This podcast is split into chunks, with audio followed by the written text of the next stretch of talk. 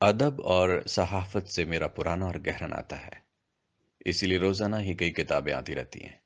कुछ दिनों पहले एक किताब पेशावर के फनकार आई।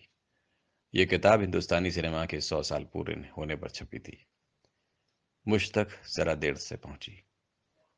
इस किताब की खास बात यह है कि ये पेशावर से कलकत्ता और मुंबई तक एक पुल बनाती है। यमन का एक ऐसा पुल जिस पर से मोहब्बत के काफिले गुजरते रहते हैं। पाँच सफ़हों की इस किताब को पढ़ा जाए तो यकीन ही नहीं आता कि हमारी सरहदों पर कुछ खटपट हो रही है। ये किताब पेशावर के पुराने थिएटर के ज़िक्र से शुरू होकर हमारे उपमहाद्वीप की पहली खामोश फ़िल्म और फिर पहली बोलती फ़िल्म के बारे में हमें बताती हुई सारे हिंदुस्तान की सैर कराती है। इसमें हिंदू, मुस्लिम, पारसी और ईसाई फनकार हैं, जिन्होंने करोड़ों लोगों की आँखों में ख्वाब रखे और बदतरीन, भुखमरी और गरीबी के दिनों में भी लोगों को जीने का हौसला दिया।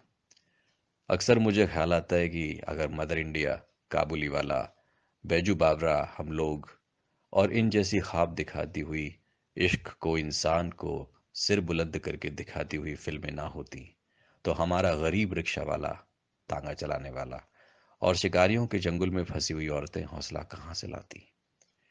इब्राहिम जिया ने इस किताब में उन तमाम अदाकारों और अदाकाराओं का ज़िक्र तफसील से किया, जो कि पेशावर की गलियों से उठे और सारे हिंदुस्तान की फ़िल्म इंडस्ट्री में छा गए।